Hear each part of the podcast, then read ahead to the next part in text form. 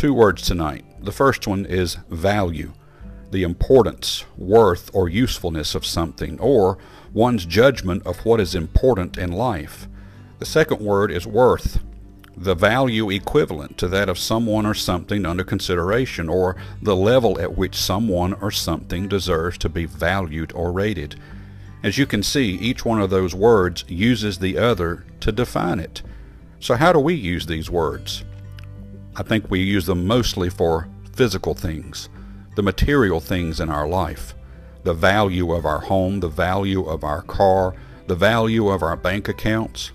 But then, if I were to ask you what your home is worth, that number may be a little different than value because you perceive its worth to be far more than what someone might pay for it and the same may be true for your car or any other possession. But now let's apply them to people. What is your value? What is your worth to others? Again, very subjective, maybe even on both words. So let's consider that. If I told you that I valued your friendship, it meant that I cared and that I wanted you around and that I respect you. What are you worth to me? Again, a subjective word, but at the same time, if I told you you were worth a lot, it meant that I cared. So, what about your relationships?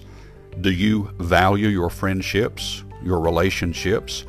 What are they worth to you? And what would you do to maintain them or keep them? In the book of Mark, chapter number 14, we read this. After two days was the feast of the Passover and the unleavened bread, and the chief priests and the scribes sought how they might take him by craft and put him to death, speaking of Christ. But they said, Not on the feast day, lest there be an uproar of the people. And being in Bethany, in the house of Simon the leper, as he sat at meat, there came a woman, having an alabaster box of ointment and spikenard, very precious. And she brake the box, and poured it on his head and there were some that had indignation within themselves, and said, Why was this waste of the ointment made? For it might have been sold for more than three hundred pence, and have been given to the poor.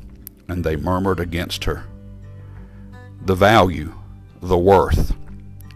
When it comes to the possession, the religious crowd was seeing the value or worth of the ointment. But for the woman, who is thought to be Mary, she saw the worth or the value as to whom it was being applied to. Very different perspective. Think of your relationships and think of what you have and think of what they all mean to you and what you would give to maintain one or the other. Will you put more time and effort into the value and worth of your relationships or your stuff? Give it thought. May God bless you and have a wonderful day.